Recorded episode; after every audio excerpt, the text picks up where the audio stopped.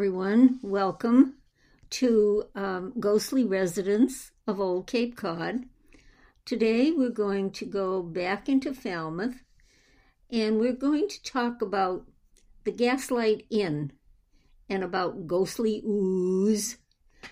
In doing my research, I cannot find the Gaslight Inn website, and that could mean one of two things. The structure or house is no longer an inn, or the home is now privately owned. My reference for the story came again from Mark Jasper's book, Haunted Cape Cod, published in 2002. So that was 21 years ago. A great deal can happen in that time span, especially here on Cape Cod. Finally, through Google Maps, I did find the house, so it is still there. But are the ghosts? I will quote in part throughout this podcast what Mark Jasper has to say about the ghosts. But first, let's do a brief history or a description. And again, I have to rely on Mark and what he says because I can't get near it. Not really. I can go by it, but. So, this is what Mark has to say about the inn. And again, I will have to rely on his words because even if I go to Falmouth and see the house, it isn't an inn anymore. So, quote, I must admit it was the name of the inn that first caught my attention. How could a property called the Gaslight Inn not have a ghost. I simply had to find out. When I first called the inn, the innkeeper, Frank Mendola, seemed a little surprised by my questions.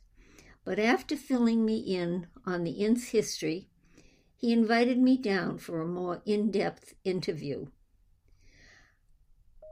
He continues After seeing this Victoria Inn for the first time, I had a little trouble focusing on the hauntings that must have taken place here. The reason being is that the Gaslight Inn is just so beautiful. It's easy to understand why the same guests return year after year. For starters, it features a beautiful wraparound porch with sweeping views of Martha's Vineyard and the Vineyard Sound. The large front parlor is lavishly direct, decorated with exquisite hand picked Victorian pieces. Just off the front parlor, you'll find the spacious dining room where a full breakfast is always served on fine English china. The three oversized guest rooms all have ocean views, and each one is lovingly decorated with Victorian furniture and interesting antiques. Now, the inn dates back to 1880. It was constructed by men who built whaling vessels that left port from Falmouth and Woods Hole. The golden age of whaling in Falmouth dates between 1820 to 1863, but that doesn't mean that it didn't continue after that. The Gaslight Inn is now owned and operated by Frank, oh, a retired police officer, and his energetic wife, Diane, a retired nurse. They are originally from Brooklyn, New York. Now, we can't verify this. That's just, this is from the book itself. Okay. Quote Diane told me that it was not long after they purchased the gaslight that unexpected, um, unex, unexplained events began to take place. The first report came from a gentleman who said he felt a strong presence while upstairs in a guest room known as the captain's room. The same man said he also saw the figure of a woman at the top of the stairs peering out the window. Excuse me. He said the woman scurried away from the window and then suddenly vanished. He described her as being small, in her early twenties, and wearing a blue dress. Diane asked the guest if he felt any fear. He replied, no, but nevertheless refused to go back upstairs. After that incident, Diane started noticing an indentation in the bed in the room where the presence had been felt. Diane said, Every time I walked into the captain's room, I saw what looked like the indentation of a small person sitting on the bed. Frank also witnessed this strange occurrence. He, insisted you could actually see two little butt dents with head, handprints on both sides. And this happened for quite some time and then suddenly stopped.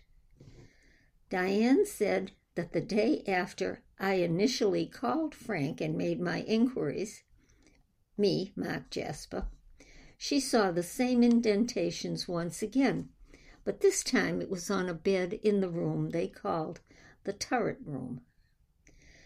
Still, the captain's room certainly seems to be the most active room in the house. Lights turn on and off without warning. Candlesticks move across the room, and even furniture is occasionally rearranged. Light footsteps but the kind of a child or a small woman would make sometimes can be heard coming from the room as well. The Mendolas have even smelled pipe tobacco coming from the captain's room when no one was around. The previous owner informed Frank and Diane that she too had sensed the presence of a woman. This owner went on to say that she remembered twice seeing a woman at the top of the stairs staring out of the window. She even heard light footsteps as the woman walked away. The most memorable occurrence at the gaslight did not actually happen in the captain's room, but in the dining room. On a certain day, Diane dusted and cleaned the china cups that are always on display in the dining room. She knows she cleaned on this particular day because a friend who owns a nearby inn called her at the time and asked her why she was out of breath, and she told the friend what she had been doing. The next morning, Diane came downstairs for a cup of coffee, and when she walked into the dining room, she could not believe her eyes. The china that was on her server and the wall behind it were covered with a thick, brown, sticky substance, almost like molasses. Diane said the cups were stuck to the saucers and the saucers were stuck to the server. The wallpaper and mirror behind the server were drenched in the syrupy mess. Diane called to Frank and said in an accusatory tone, Frank, what did you do here? He answered, I didn't do anything. At that time, the inn was vacant, which only added to the mystery. Diane quickly grabbed the phone and called her friend, the, the one she had spoken to the day before. Both the friend and her husband came running over. This can't be. You just cleaned all that yesterday. I was on the phone with you while you were doing it, declared the friend. Diane thought it was also strange that whatever the ooze was, it cleaned up remarkably easy without leaving a stain on her wallpaper. Does this not sound like Ghostbusters? Fortunately, Diane and Frank feel that the spirits that haunt the Gaslight Inn are benign and mean no harm. After nine years, you just get used to it. And I mean that. You just accept it. That was what Diane said, and that's unquote. well, there you have the story. I wonder if the house was sold. And I wonder if the house was sold, did the guests remain, the ghosts remain, or did they move away? Where would they go? Who was this little girl? And who was she looking for as she stared out the window? Was this her room where she sat on the bed of the current occupants? If the house was built by shipbuilders, which was not uncommon then in the 1880s or the 1800s, then was her daddy a sea captain and was she at the window watching for his ship? Who drooled that ooze all over the dishes and why? This story is filled with ghostly pranks and many questions. Only the ghosts know the truth. There you have it. Stay tuned for our next podcast, the Nimrod Inn in Falmouth. I think that's what we're going to do. And thanks for listening and happy haunting.